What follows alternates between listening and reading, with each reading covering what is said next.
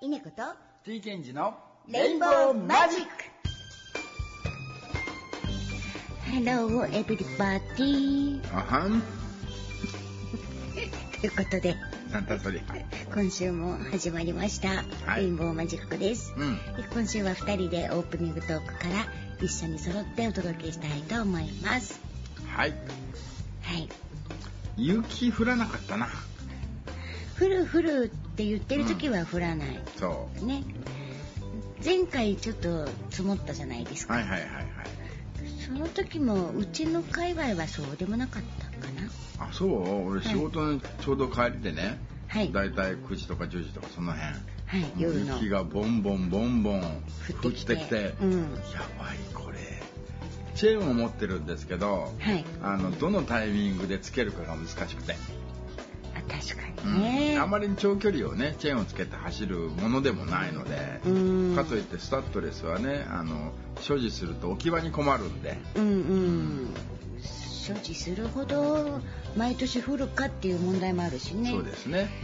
まあ都会は雪に脆いですから。脆いですね。ねえ。うん。でもまた今週はちらちらと降りそうな話ですけどはい。また日曜日に降るみたいなんでね。あははは次の。あーやばいな。まあ日曜日というかその前日土曜日からはい。お天気崩れていくみたいなんですけど、え土曜日といえば、ん。戸塚でライブをやる予定なんですよ、はい。寒そうだわ。雨降りそうだわ。またですか？まああのいつもね、はい。や絶対寒いよとはい。いうのでね、うん。屋外でライブをね計画して、うんうん。実際その日になってみるといやそうでもなかったっていう日が多くありません？確かにねそれは理由は日中ね、うん。お昼前後の時間にやってたからだと思うんですけど、はい。今回夕方ですから かなりあのぐっとこう気温がぐっと下がってくる時間帯だったりもしてはい。結構寒いだろうなと覚悟はしていますよ。そうですね、はい。まあ、たくさん来てやるしかないですね、うん。まあそんなわけで、えーもう今週の話になります、えー2月19日は土曜日、えー横浜市は戸塚区、えー JR 戸塚駅西口にて16時半からストリートライブをやる予定です。はいということで、えー今週も元気いっぱいお届けしてまいりましょう。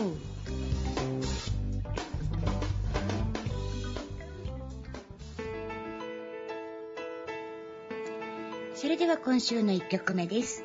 アルバムライムライトからお届けします。会いたい。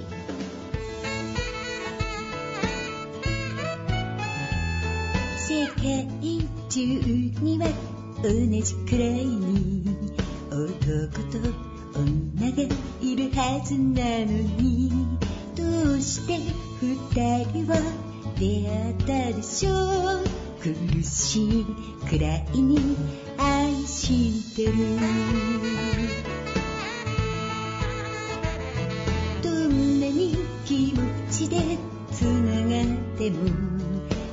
緒にいること許されない。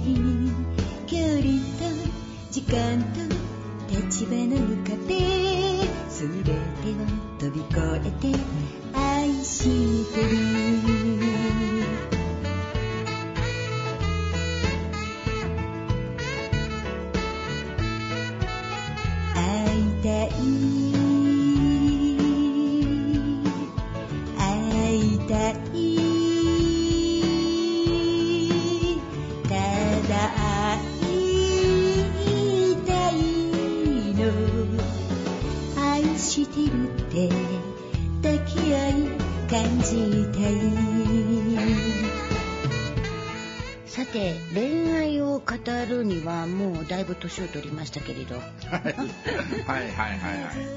していると、うん。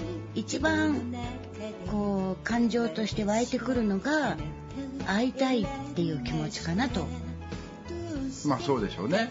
うん。会いたくなかったらそうでもない恋愛。そうですね。まあドラマでね最近見たドラマでも、はい。その好きだっていうのはどういう定義だと、はいはいはいはいそれをこうカップルでね、うん。あの話し合うわけですよ、うんうんうん。で結局のところやっぱり会いたいか会いたくないかみたいな。ですよねですよね、うんうん。私もこの曲を書いた当時そう思いました、はい。はい。まあ、あのこの曲の背景は、うん。あの人の生死の関わるうん。どあのドラマっていうか自分が物語を書いていて小説を、はいはい。その小説の主題歌的な感じで作ったんですけれど、うん。で好きっていうのはどういう定義かってその時に考えて、はいはい。うん。会いたいって思う気持ちだろうな、うん。まあ恋愛に限らずですけど、はい。好きな人にはやっぱり会いたくなるじゃないうんですか、そうですね、まあ、でも最近私、うん、LINE でいいや、LINE でいいや。はなんか LINE でやり取りしてる時の方が盛り上がってうん。実際に会って喋るとそうでもない。親とかね。うん親とかと話してる時、うん。親兄弟と話してる、LINE だとこうストレートにこう素直な気持ちも書けるし、うん。うん。面白おかしくも言えるんだけど、なんか会って喋ると盛り上がんない 盛り上がりたいのね。うん。こそういう意味ではその恋愛とかうん。お友達っていうとまたちょっと違うんでしょうけど、ん。なんかこう親兄弟親戚っていうとなんか LINE の方が盛り上がってる。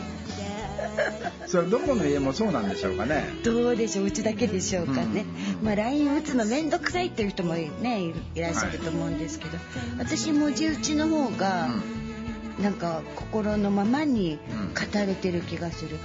会話で喋る方がうん。言葉がスッと出てこない。出てこない。出てこないですうんうんね、うん。特にこう思いを伝える。はいはいはいはい。ラジオでこんだけ喋っといて言うのもなんですけど。昔はね、うん。あのねこう携帯なんかなくてね。はい。もう電話してね。うん。もういますか？なんとかちゃんいますか？みたいなお父さんとをこうかいかかいくぐって電話したもんですけど、はい家の電話にかけて、うんお父さんが電話口に出るとはい「何々子いますか?」って「いらっしゃいますか?」みたいな。そうそうそうそう。まあ、まあ電話もかけたことないなそう。ある？ありますよ。やっぱドキドキしながら。好きな人のお宅に。まああの付き合うことはないんですけども好きな人にね電話したということですね。あ付き合った彼女じゃなくてただ思いを寄せているだけで電話してるの、そうそ彼女でもないのに電話かかってくるとかすごい嫌。だからそういうことだ。よもし付き合ってたらね、はい。もうちょっと堂々と電話してたでしょ。はいはいはいはいはい。ああなるほどね。そうそうそう。うんそっか付き合ってない人で好きだ私片思いってないんで。あもう物にしちゃうタイプですか？ものにしちゃうタイプっていうか、うん。言われて初めて好きになる感じだったりしてて、うん。若い頃の話ですけど、だから片思いで好きだったりうんしてる人っていうのは、私の場合ですけど、うん。その映画とかアニメのうん役柄の人。煉獄さんとか。最近で言うと煉獄さうん。んかな。なんか乏しい経験則なのにラブソングいっぱい書いてきました。恋なのでしょう苦しいくらいに愛してる。監督と一緒キフリンココーナー。というわけで久々に好きになった人は煉獄さんだったと。ああ煉獄教授郎。今まで好きになった人ってね、はい。まあいいですよ。あのー、アニメでも何でも、うん。ねキャラクターでも何でもいいけど、うん。何人何体ぐらいいらっしゃいますか？数えてないし覚えてないな。結構もう最近でもドラマを見てて、うん。こう主人公とかね脇役の方でも、あこの人好きってこう感情移入して見たことないな。そうなの？うん。なのに、うん。鬼滅の刃」の映画を見て、うん煉獄さんにまんまとハマったんですよね。はいはいはい。で先週終わりましたえけど、ん。えっとき遊郭編。えはい。で宇髄天元さんっていう柱がね、うん。まあ、煉獄教授用さんの代わりに出てきたわけですよ。はい。その人のことを好きになるのかなと思ったら、うん。案外ならなかった。ならなくて。かっこいいなとは思ったんだけど、はい煉獄さんにはかなわなくて煉獄さんの魅力が何だったのかがあの儚く散っていった、はい。あの姿にやられたのか、うん。そのお弁当食べて「うまい!」とか言ってる煉獄さんが好きだったわけではないですが。素直。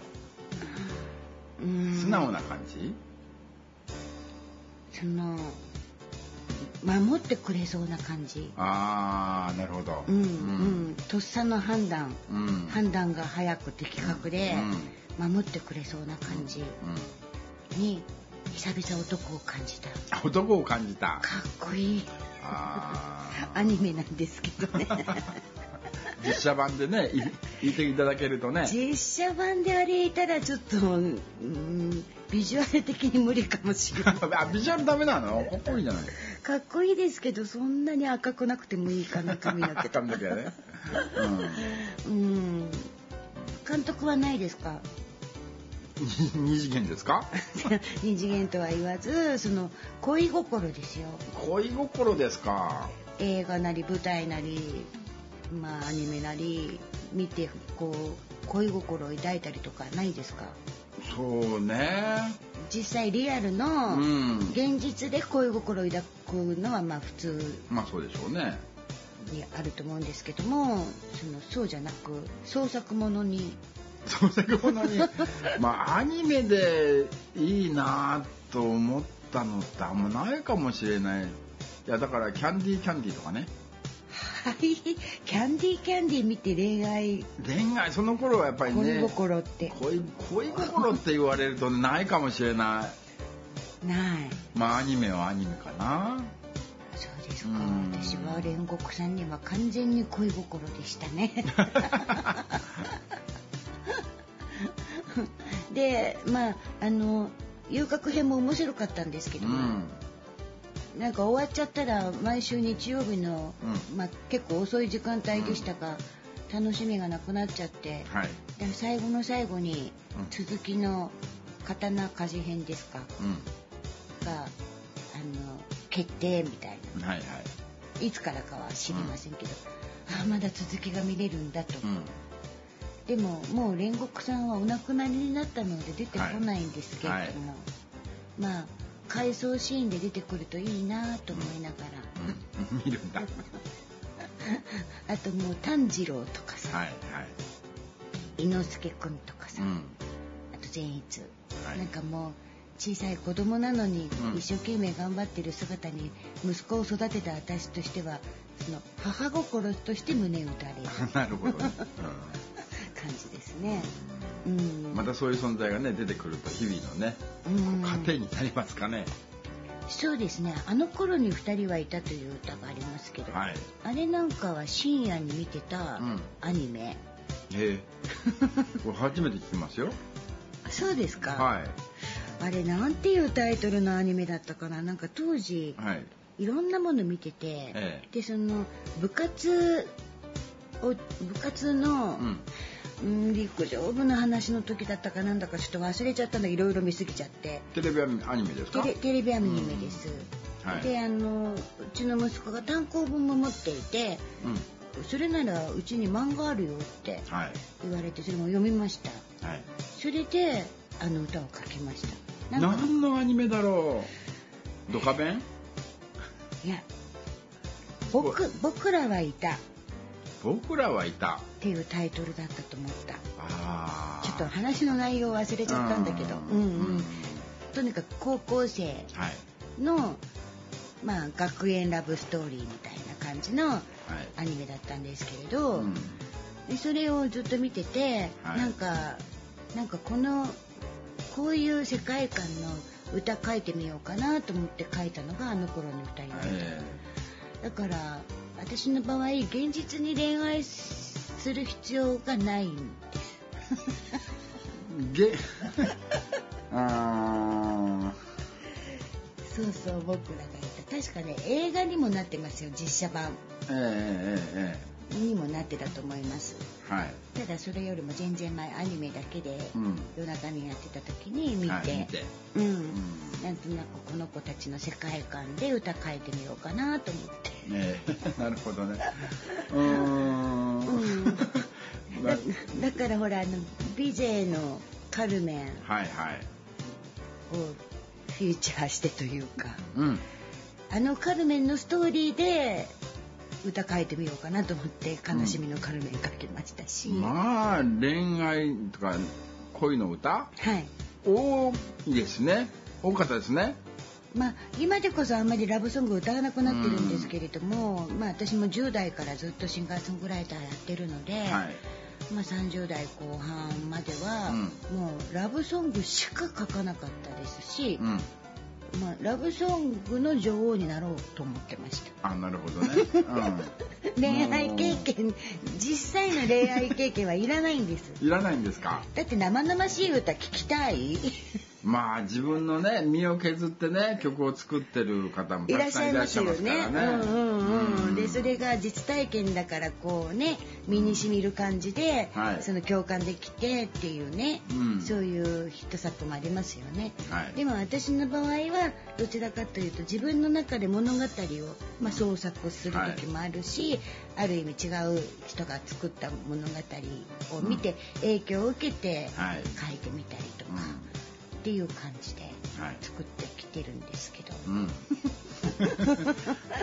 私は魔女とかね。唇のマイクあれは唇の魔力はそうですね、うん。あの実体験というよりは見た景色は実体験です。うん。タワーとビルのイルミネーション。今でいうお台場ですか？はいはいはい。と書いた当時はまだあんなにね、うん。発展してなくて、はい。あの辺りから見る東京タワーがめっちゃ綺麗で、えこの景色を歌にしてやろうとえ思っはいて、はい。はいでタワーとビルのイルミネーションっていうところから始まるんですけど作っていくうちに「唇の魔力」っていう風にうん。歌詞が出てきてはいでタイトルは「唇の魔力」になりました だから、うん、きっかけがあれですけど、うんうん歌のストーリーは全く別物に仕上がっています。まあ、風景をね、はい。あの見て生まれたあれムーンライトもそうですか？ムーンライトはあの飲めないお酒を新人歓迎会で飲んで気分悪くなって大手町の乗り換え駅、はいちょっと気分悪いから一回乗り換える時に外一回出ようと思って、うん。外地下鉄の階段を駆け上がってみたらちょうど満月が見えまして、はい。これ帰ったら歌にしよ 帰ったらね。歌にしよう。う で帰って夜中に書いたんですか？曲作りました。なかなかいいこう疾走感というか、そうですかね。ううんんうん、まあアレアレンジのおかげで疾走感があるように聞こえてるような気もするんですけども。うんえうん。私は魔女はもう恋をした時って女の子って綺麗になるよねっていう話から、そういう歌書こえはい そういう歌う。をだからテーマさえ見つかれあ見ばつかれば案外あといい景色。うん。インパクトに残る景色とあと曲あの物語のテーマ。はい。さえ決まれば、うん。まあ、あとはスイスイって行くタイプ。最近書いてないですよね？最近書いてないですね「また夏が来る」とかうん。届け遠くまで」が最後ですか、はい、うんうんうん。いい景色を見ないとダメなってことですか？まあ今新曲を作る必要性を感じてないので、うんそうね。うん今ある曲をねもっとみんなに知ってもらいたいなっていうんで書いてませんけど、はい、まあ新たなこんなテーマでうん。どうですかってうん。言われたらちょっといい、まあ、やっぱ景色見るのが必要かな。ね。うんうん。まあ、そういう意味じゃあのちょうど今住んでいる場所に引っ越してきて間もない頃だったんですよ。あの頃に「二人はいた」を書いた時、うんうんでここに住みましてから、はい。本当に夕日が綺麗で家から見える、うん。だからオレンジのまん丸の夕日がビルとビルの間のって、こう沈んでいく。あの景色はあの別にアニメを見て描いたわけじゃなくて。だからこのアニメの世界観をテーマに作ろうのテーマと、見てた景色とかうまく合致してできた曲ですね。なるほどね、うんうんうん。なかなか名曲でね私も好きな曲そうですか。じゃあちょっと聞いてみましょうか。はい。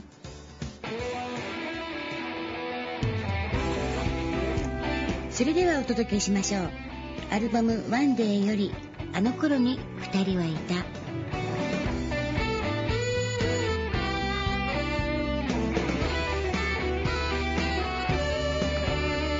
オレンジのまん丸の夕日がビルとビルの間の海に沈むのが見たくて自転車こいで。一人で海辺の公園へ。走る。あの頃の君に会える。いつも放課後の帰り道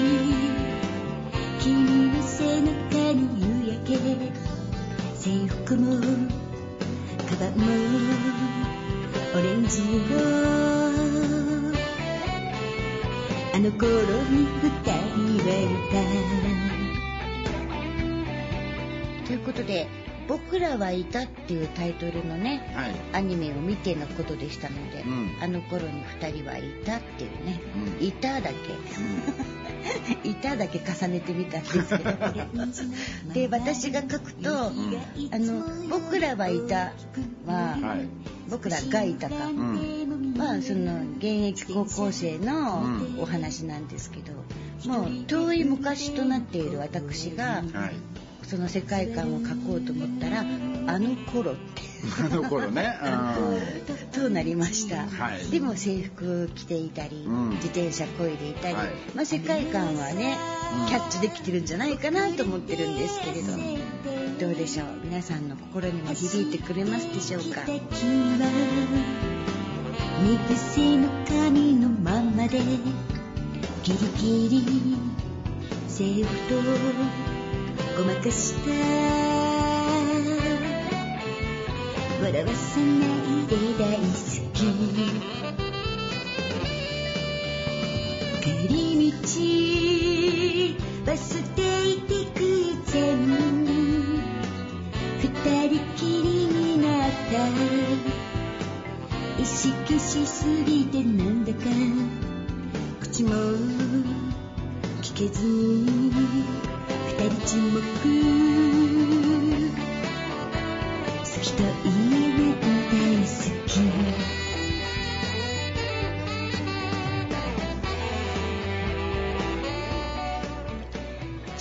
験がモチーフだとこうはできなかっただろうなみたいな。案外こっぱずかしくて書けない？そうですね。なんかこう超合理主義者じゃないですか。そうですね。だからこうこっぱずかしいというよりもなんか合理的に物事を考えてしまった実体験はなかなか歌にはなりにくい。なりにくいんだ。そうですね。なので人様の恋愛を歌っています。そしてもう君はいないんだよ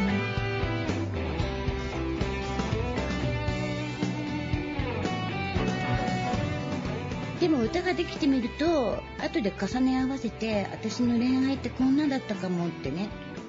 なんかこうはい。自分の思い出を筋書きを変えてたりしてるかもしれない。いい。よねいいように。ということで曲は「あの頃に二人はいた」でした。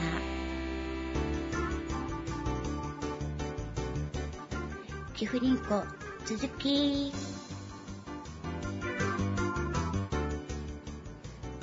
いうことではい。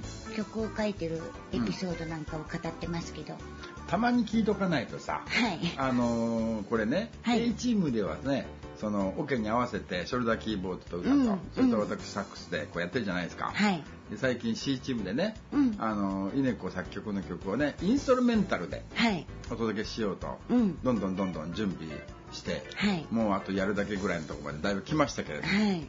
そうするとね曲の意味をねとかねあの、どういう経緯で作られたものかっていうのをちょっとね、私も喋れるといいかな。ああなるほど。そういうことですね。C チームでやるときはサックスがメロディーを吹いて私がピアノを伴奏するっていう形でねね、私のこの軽快なトークにね。もうそうね、うんそうそうそうそう。うんで歌詞がないからね。ないからね。うんうん。で前振りがあったりして。原曲の歌詞を読んでもね、うん。あのただ読んだだけよりはせっかくせっかくね、うん。作詞作曲者がそばにいるんだから、はいはいはい。ちょっとどういうことなのかなって私の考えが間違ってても困るから。うん、うん。まあ何十曲もね、あのーこの音源にしたのは50曲ぐらいありますよね。はい。ね、その中でもね、うん。こうまあ、やるやらないは別にしてその曲の意味を持つ意味をねちょっと知っておきたいかなと思ってね、はいこのコーナーはそういう、はい、はい、たまにはねミュージシャンっぽくていいですね。まあちょっと気になるのは、はい。くじけてたまるか。くじけてたまるか。そう。うん。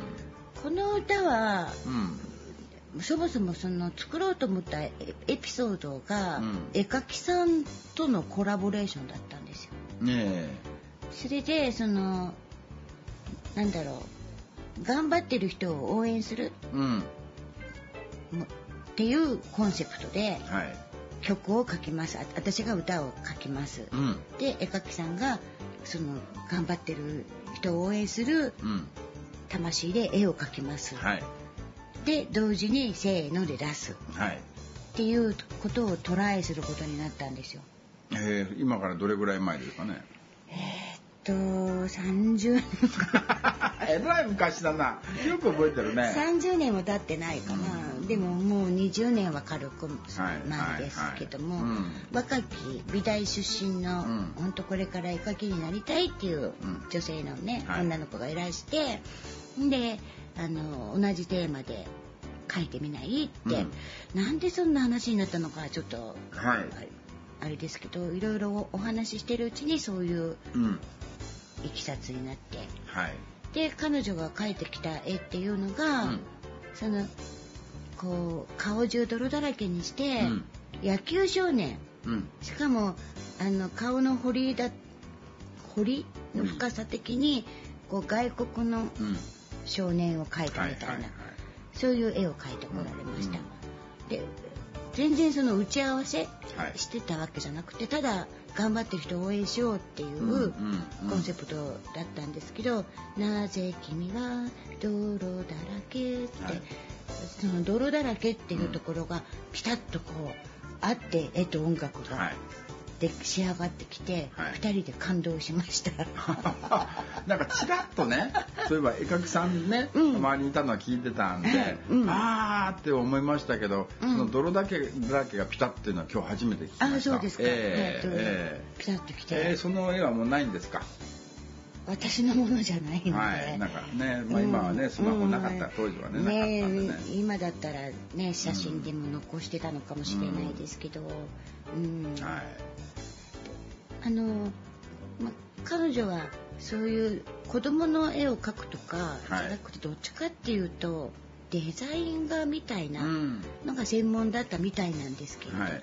なんかだからどんな芸術が仕上がってくるのかななんてうん。思ってたらその顔泥だらけにした野球部をかぶった少年はい。の絵だったんですよ。うん。それとくじけてたまるかはなんかピタッとイメージ的にあって、ううんん、うんなんかそういう感じの曲ができました。すごいね、うん。うん、最近もねちょっとかけてなかったんで、うん。あれですけど。聞きたいですね。じゃあ聞いてみましょうか。くじけてたまるか。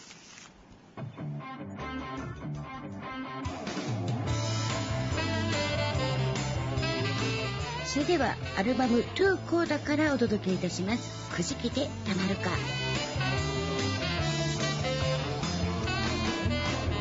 何君は道路だらけこんなに走って傷ついたまま君は大地に倒れてそして全ての心を暗闇にした。力ずくで立ち上がれ立ち上がればもう歩ける。よ前をご覧光がある。歩いてごらん。生きてるんだもん。力がまとわずかでもあるはず。振り絞って胸を張って歩き出そう。くじけてたまるか。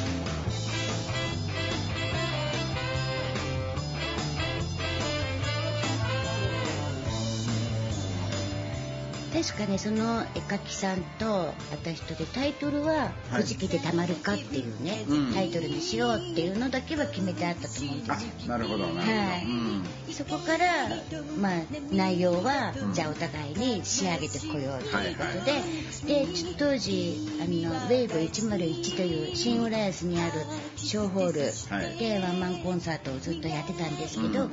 その会場にその受付のところにはい。絵を飾り、はい。その日初公開となる「くじけてたまるか」っていう、はい。そういうコンセプトでコンサートを開きました、なんか思い出があります。すごいね 一丁前なことをやってましたね。悔しいのならもう一度やり直してみせてやれ。涙拭いて苦しばって歩き出そうくじけてたまるか。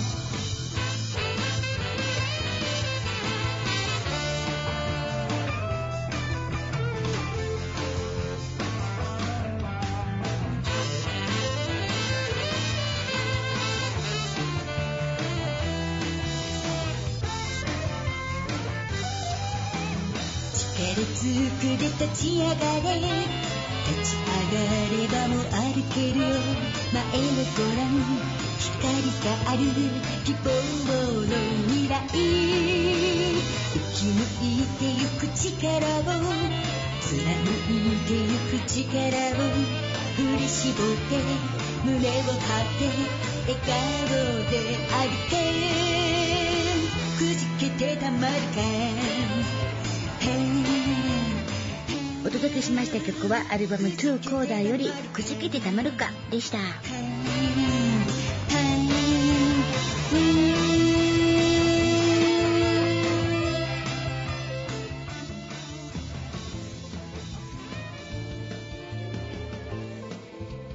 ということでそういえばっていうね。はい。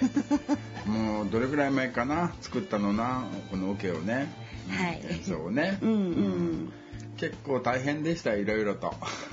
アルバムを作るにあたり。あたり。うんそうですね。何年も待たせてすいませんね。まあいっぺんにでしたからね、うん。まあ、曲数は私の場合はねその18ですけどデビューしたのが、はい。その時からその前からですけど曲を書き始めて、うん。コツコツ書いて貯めてきた曲ですから。何曲ぐらいやるの全部で？うわー何曲あるんだろう数えたことないや。大体大体。100は超えるの。100は超えてますよ。あ超えてんだ。200近く200はい。俺その半分ぐらいしか知らないよねきっと。半分も知ってるかな？アアルバムにしたのは54曲とかその辺だったよね、はいはい。うん45曲、200はじゃあ大げさかな。うん。うんうん。まああの残しておきたいということでね、うんはい。あのよし分かったと。うん。いうことで、うん。まあやりだしたはいいけど。なんかこう一緒にこう音楽やるようになってからうこう弾き語り一本でいけって言ってたかと思ったら、そのサックスと合わせるにあたりん、うん。まあ、そもそも弾き語りピアノの弾き語りというものが、うんそうそうアップテンポの曲ができるものでもないので、はい。例えば「くじけてたまるか」とか、うん。まあ、ピアノの弾き語りしてましたけれど、はい。まあ、自分でオ、ケ作ったりもしてたので、なんかこう弾き語りではやりたくないんだよねなんて言って、はい。だからあの2人でやる時についついバラードはい。になってしまうっていうね,、うん。そうね。まあ、そういった意味でライブでやらなくなっていく曲たちを、うん。その録音という形で完成品を残しといてはい。そしたら次に行けるっていうね、ええ。うん、そういう気持ちがずっとあったので、うん。その結成10周年を境目にうん。ずーっとアルバムを作って もうね、うん。どうやったらライブをまたやれるのかもう分からなくなってましたよ。そうね。人前でやるってどうやったらやれるのかしらって アルバムにしちゃうとこうアルバムのアレンジじゃないもので歌うの嫌だななんてね、うん。いう気持ちになったりもしてなかなかこうまたそれを弾き語りに戻すうん価値のあるものとしない方がいいものとうんいろいろ出てきてしまうんで、ただまあラジオやってる以上録音取っといて本当にねはい。こうやって皆さんにお届けできるので、よかったかななんて思いますけど。そうですね。うん。まあどの曲にも作った時のエピソード忘れないですね。うん、忘れてしまったことなんてないですね。やっぱ作る、作り出すって。うん。うん。だからなんかこうふとね例えばふと浮かんでもう45分でできちゃうみたいなねうんうん曲を言う人と、うんなんか苦しんで苦しんで、ね、生み出す人とかいろいろいらっしゃると思いますけどどうですか？あふと浮かぶものも多々あります。よ、うん、うん、苦しんだものもあります。どういうふうな意味で苦しんだんですか？まとまりがつかない。うん。まあ少なくとも私テーマが決まらないと曲書けないんで、はい。こういうことテーマにしよう。うんそういう意味では人と関わってると人様とこうお話ししてて、はい。人の悩み事を聞き、うんうん。あこういうことに行き詰まってるんだななんてうん。思うと、そういうことテーマにして書いてみようとかっていううん。刺激があったと思うんですけど、はい。ただ曲とかその言葉うん。が特に1番と2番と同じフレーズでいかないと言葉数でいかないと。そりゃそうだね。そこのまとまりに苦しむっていうことはあります。うん、うんなん。か言葉のチョイスというかね、はい。そういうんでしょうけども、うんうん。自分が一番ねうん。あの好きな曲って何ですか自分が作ってこれ私自分の作った曲の中で一番好きだわーっていうのは。一番難しい質問だわ。あ難しいの？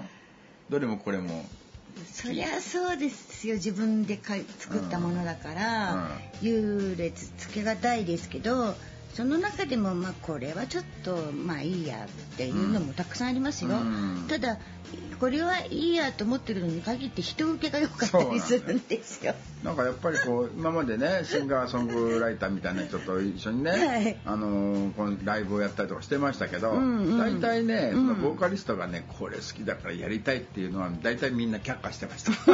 ですよね。あのあるあるですよね。あるあるだと思いますそれ。うんだから例えば今ライブでやっている、うんあの大丈夫問題ないとか、うん。爆発エブリデイとか、うん。そんなに名作書いたなんていう気はさらさらないですね。うん。うん。うん。です。で特に爆発エブリデイは、キッコッコッコキッコッコッコメトロノームで書いたっていうね書けと言われて書いたっていううん感じでしたから、はいそんなに気負って書いたつもりはないんだけど人受けは本当にいいんですよ。まあねふとしたきっかけでできた曲ですけどね。はいそうね自分でどの曲だろう、うん監督どれが好きえーいやマリオネットやっぱ好きだよ。あマリオネットか、うん。マリオネットはも。うほんと象徴作。私が一番最初に書いた曲なんで、うん。あとね、うん。あれ。す狭い空間にあなたがいると。空をかける雲のような。それ。ああれね初めてねライブで聞いた時。はい。ゾッとしましたね。ゾッとした。うわなんだこいつって こう一一瞬とねあの空気が凍りつく感じ。あでも私空気を変えるうん。人だってよく言われてました、本当。なんかこういろんなな人とセッションっていうかこうジョイントしてて、うん。私が出てくるとうん。空気変わるってよく言われてました、うなどうなっちゃってるんだかわかんないけど、いやあれはすごかった。あの色に例えると青なんだよ青青なんだけど、はい。深い青。狭い。やめて。ーそれはやめて。ーアルバムになってないんですけど。ええええ。そうだね。そう空なんでしなかったんだっけ空をかける雲のようには、うん。あれピアノの弾き語りが真骨頂だったんじゃないですか、まあね。うん。あのアレンジがちょっと難しかったんじゃないですかね、あの監督のうん。こだわってるそのうん。狭いっていう、うんその第一声で鳥肌立ったのを出すのがうん難しいと思いますよ。ですようね、ん。そうだなどれが好きかなまあどれも好きですけど、うん。だから最近のブームはとかってなっちゃうんだけど、はい私は歌を歌いましょうが好きですし、言ってたね。ううん。ん、あとどれだろうな昔の曲で言う言うならば言うならば。うん。昔の曲で言うならばやっぱり「ムーンライト」とか。あームーンライトさっきねちょっと話出てきましたけれども。ムーンうんライトは凝って作った。あ凝って。うん、あソロ部凝ってますね。うん。でそもそもその曲を書いてる時に、はい。ごっちゃごちゃしちゃって、うん。これ結構苦労したんですよ作るのうに、ん。なぜかというと、はい。分離させました。なんかメロディーがいっぱい出てきちゃって、うんうん。でその大手町から帰ってきた時に作ろうとしたはい。時に出てきちゃったのが実はメロディーがもう一個が唇の魔力ねえ。いっぺんに2曲思いついちゃったってこと？そうです、ん。だからそのメロディーが一緒に同時にこうね唇の魔力とムーンライトと交互にメ A メロと A メロが出てくるみたいなはい。作り方をしちゃったのでこれはもう2曲に分けようとうん。して2曲に分けました、はいはい。分けることを決断しました、うんうん。でムーンライトを書きました、はい。でその1週間か2週間後に、うん。そのお台場で景色見てこれだってはい。言うんでその余ってた曲を引っ張り出してきて、はい唇の魔力を書きましやっぱ景色か。た だからあれコードも一緒だしねう、ん。あ、あそうなんだっけ？きうん もともとはあれ全体で一曲になっちゃってたのよあ、そうなんだね。うん。うんうん、次から次へとメロディーが浮かんできちゃって、はいはいはいはいだからムーンライトって C メロまであるんですけど、うんうんそれとし、ね、嫉妬嫉妬嫉妬ジェラシーの炎っていうメロディーと、はい。唇の魔力唇の誘いって、なんかもうまとまりがつかないまとまりがつかない うん。3ヶ月かかったのが心に翼を持つ君よ。3ヶ月？長くないですか？これもまとまりがつかなくて、うんで削って削って、はい。もう4小節削ってこの,、うん。このフレーズはいらないとか、うん。もうととにかく歌いたいことに曲が合ってこない。んです、はいはいはいはい。で普通歌詞と曲って同時にできてくるんですけど私の場合。はい、うんフレーズと言葉が乗っかって出てくるんですけど、もう言葉ばっかり先に出てきちゃって、うんこれに曲をつけるのが大変なことになってしまって、はい。3ヶ月曲を組み立て組み立て 作ったのが心に翼 YouTube にもね上げておりますけれども。そうですね、うん、今ブレードがかかってますけど、はい。これはもううん。すぐできましたこれすぐできた。30分ですこれ結構いいよ。出来。歌詞が1番2番で、うんあのパチッとはまり終わって、はいうん全部終わるまでの間にうん。30分30分。で調子いいやつは全部30分で書いてあるああ。これ30分なんだ。すごいそれね。3分ってね思いつくのは3分で思いつくけどそれにコードを振ったり歌詞を全部並べたり。するのにやっぱり手間かかるんで、うん。そうするとやっぱり大体短くて30分ぐらいかかっちゃうんですよ。うん。ブレイブは30分です。簡単に言っちゃいますけど、はい。本当に30分でこのねパンツは作れませんけど、うん。アルバムを作る方がよっぽど大変だと思いますよ。作詞作曲はもう本当に、うん。私あんまり苦労しない人です。あ本当、うん。うん。大体30分で書いてますすべて。うん。すべて。全てまあ名曲はねスッとこう出てくるとかってね、うん。言いますからね、うんうん。だからこう夫婦で例えばあのーあのサザンオールスターズがそうですよね。桑田さんがた確か曲かあのテープにこう吹き込んだものを、うんうん。原さんが曲にするの？あそこは。いやー。確かそうだったと思ったけど。うん、しか作詞ですかね。うん、こんなんできたんだぜイエーイみたいな話で。それでこうまとめるするんですかね。うん、編曲だと思いますけどね、だからフレーズがまとまってないままふんふんふんって歌っといて、あらあらって歌っとか歌歌っといて、うん。で原坊が、うん。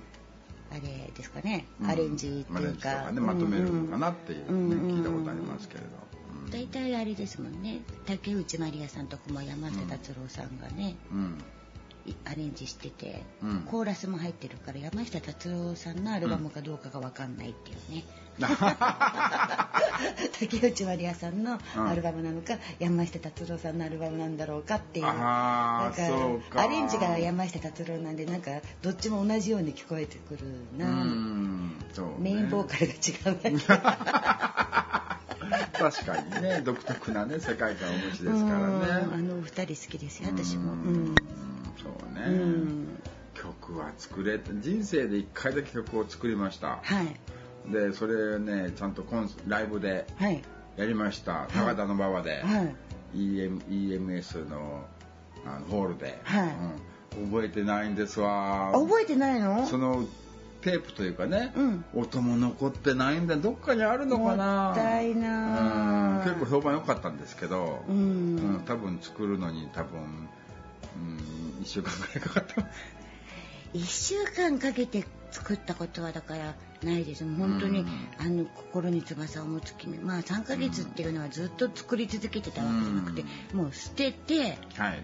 で拾い上げたのが3ヶ月後っていうね、うん。ことだったと思うんですけど、はい。大体その日中にできてるし、うん。大体曲書く時は1日の間に3曲ぐらい書いてます 同じ日にだからできてる曲って結構ありますよね。行きなさいと行きなさいと生きていかなくちゃ同じ日か。まあ性に対してこう問う日だったうんのかな、ななんかこう、うん。だから1個にまとまらなかったのを2つに分けて作るとか、うん。であの3曲目かけちゃう時っていうのは、その反動で全く違うもの、うん。真逆のことを歌ってみるっていうので3曲目変えちゃったりとかでやってましたね。まあ、あの昔だとね出先で思いついたら家に電話して留守番電話に入れとくとかね、最近はねこう携帯電話あるから携帯の録音機能にね言葉でこう吹き込んで、うん。みたいなことをね聞く時ありますけどどうですか？あのメモ帳に、うん。昔のアナログの時代、メモ帳にドレミファソってカタカナで書いてる。あ本当？どれ見て書いとくんだ？書いとく。で帰ってきてく、うん。なんだっけなと思わない？いやどうちゃんと音名書いてあるからわかります。あのよくさああいってこうメモ取り取っててさ、うんうん。いろんなことこれ大事なことだから書いてこうと思って一生懸命書いて、うんうんうん。書いて家帰ってみたら字が全く読めなくてさ なんで書いてんのかもさっぱり内容も思い出せないってことないだけどまあカバンが小さくて、うん。メモ帳とかペン持ってない時とかあるんですよね。うん。うん。もうそういう時はもう本当い今昔はコンビニもそんなにあちこちになかったからね、だからもう本当お店とかで注文取るウェイトレスさんとかに「はいすいませんボールペン貸していただけますか?」って言って、手の甲とかに書いてたら「ミーファソラソン」天の甲にそれは初めて聞きましたよ。うん、紙もないしさ。うん、紙もないし。うん、でも結局それは採用しなかったりとかね。ううんん。そう。大体寝てうつらうつら来たところで浮かんでくることが多いんですよ。うん、ああこれダメだ明日もう一回寝ちゃったら消えちゃうからと思って、はい。起き上がって、うんでヘッドホンかけてピアノ弾くみたいなね、ことをしてましたね作る時は。まあ私もサックス組んでね、うんまあ将来的には自分で作曲した曲をと思うんですよ。はい。で、ふんふんふんふんってこう テープに吹き込むのね。あ、なんかいいフレーズなんかじ後で聞いたら何言ってるか分かんないんだよね。これ皆さん聞きたいですか？ちょっと鼻歌で、え？それあの事務所 NG なんで。事務所 NG ちょっと鼻歌でほらムーンライトの一節うん。うん。ドゥルドゥドゥン地下鉄の階段を。歌っちゃってんじゃん。言葉を入れないとねその曲と認識してもらえないので。そう。まあでもまあ誰にでも作れるもんだと思ってたんですけどや。らないだけでねみんなさいやまあ1曲はできるかもしれない、うんうん。それを何十曲もっていうとねそれは違うよ誰にでもできるわけじゃない、うん。1曲なら誰でもできるかもしれない。いいわよ別にしてね、うんだけどそれを数十曲100曲200曲っていうのは普通はできないよね。うんうん。うちの死んだお父さんがね、はい。一番好きだったのはダダコちゃんだよ。